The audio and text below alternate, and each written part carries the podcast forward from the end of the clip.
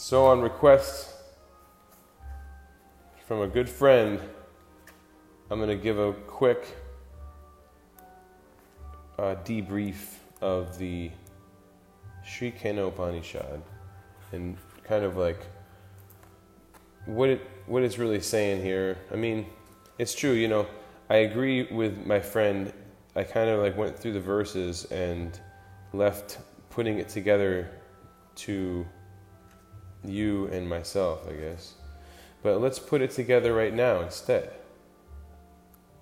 So, this Kena Upanishad is Shiva talking to Brahma and asking some of the biggest questions. And let's say he's asking, you know, is there a God beyond us? Now, Shiva is the destroyer and Brahma is the creator. You could say that they're like the yin and yang. So he's asking him, you know, is there something beyond us? And Brahma is answering him in very nice poetic ways. And he even tells him a quick little story, too, about Vayu and Indra and the demigods. But because these are people that Shiva knows. But if you think that you need to accept that there are demigods to understand the point of this, then you're getting confused. Because the point of this is very clear. It's to say that there is definitely a source of persons and people in this world. And that source has to also be in some way personal if not in every way. So this is this is really heavy, and that's why he, these two characters who are heavy in themselves, very very big personalities, presiding over the majority of everything in reality. You know, they've referred to Shiva in some senses as kind of like the the warden of the prison. That's uh, a little bit rough, but in one sense you can see it that way. There are Shaivas, people who worship Shiva, call, call Shiva Pashupati, which means the, the Lord of the beasts. so, and the beast refers to us. Anyway, yeah. This is Shiva speaking with Brahma. Very big personalities. Brahma is uh, the creator, but at the same time, he's in nowhere near as powerful as Shiva is. And in fact, there's probably a reason Shiva's asking Brahma this, because there's an, another side to this story people we could open up is in, in that Shiva in one sense, is always Shiva, but Brahma will change from time to time, like the manager at Walmart. There is no different Shiva manager. Shiva is Shiva. So you could even say this is Shiva testing this Brahma. But that would be an interesting interpretation.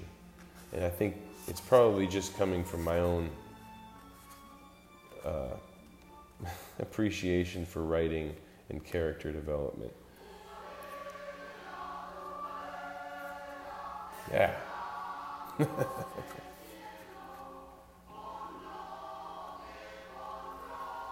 a nice song to come on. But yeah, I think that's really the Kena Upanishad is very short. So I think I could talk and talk and talk about what it's saying, but Shiva is, is asking questions that go right at the heart of this of this whole debate that's gone on for thousands and thousands of years. Is God a person Or is God some blob of energy which includes us? I mean, I think you can say from there's a third question. Is it a binary question? and I think there's a lot of Vaishnavas who are going to say, no, it's not a binary question. There's a third option. Third option could be maybe God is that everything, blob of energy thing, and he's also his own person at the same time. But again, those are some Vaishnavas, and those might not have been the majority of the Vaishnavas that read this Kena Upanishad.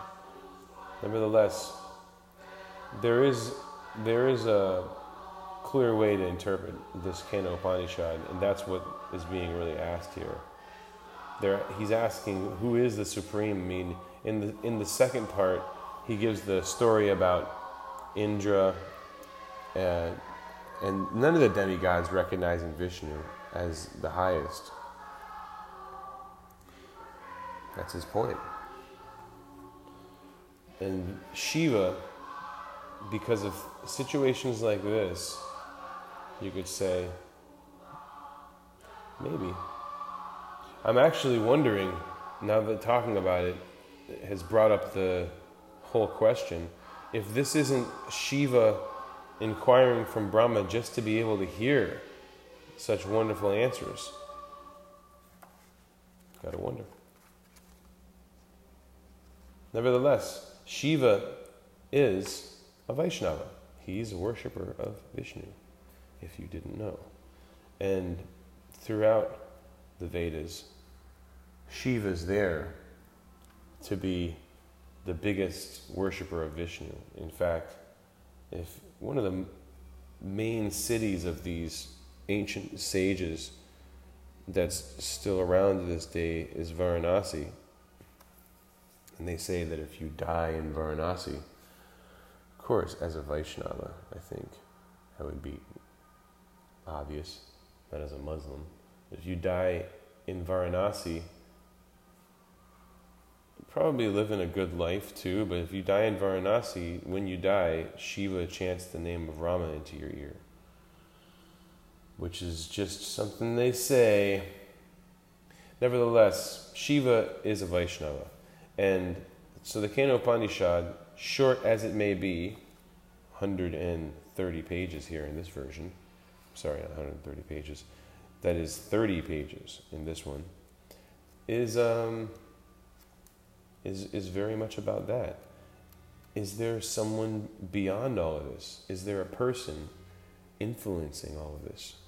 And that's a great question to be asked because in the Katha Upanishad, which is also in this version. This is a nice version. I wonder if they still make it. This version, by the way, is uh, available. Huh. Wow. They're only selling it in Loi Bazaar. Well, if you know where Loi Bazaar is, then you know it's going to be hard to find this one. But that's uh, in Vrindavan, India. Anyway, you can get in touch with me, I can pass you their info. But this is a nice version, very nice version. It's English. And the Katha Upanishad, which is not long either, goes along with it. Because in the Katha Upanishad, they're also asking these big questions. But in the Katha Upanishad, it's a, it's a much more of a story. There's a whole story going along. So you're drawn in, drawn into it. Kena Upanishad is very, very philosophical. There's very little story to it. It's just Shiva asking Brahma these questions, and they're deep questions that Brahma goes into immediately. So it doesn't require for you to believe in Brahma or Shiva if you really think about it. What it's requiring for you to be doing is asking these philosophical questions. And I think that would tell you, the listener, if you yourself or the person listening to you next to to you is someone that can, is asking those questions, or if it's someone getting hung up on certain words or certain subjects. And let us not be hung up. Let us not get hung up. There's too much good in this. There is way too much good in this.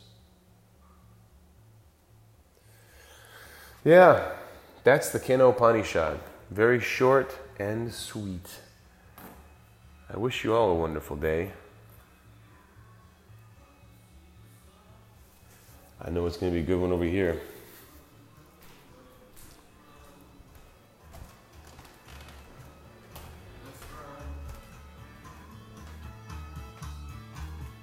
House upon a hill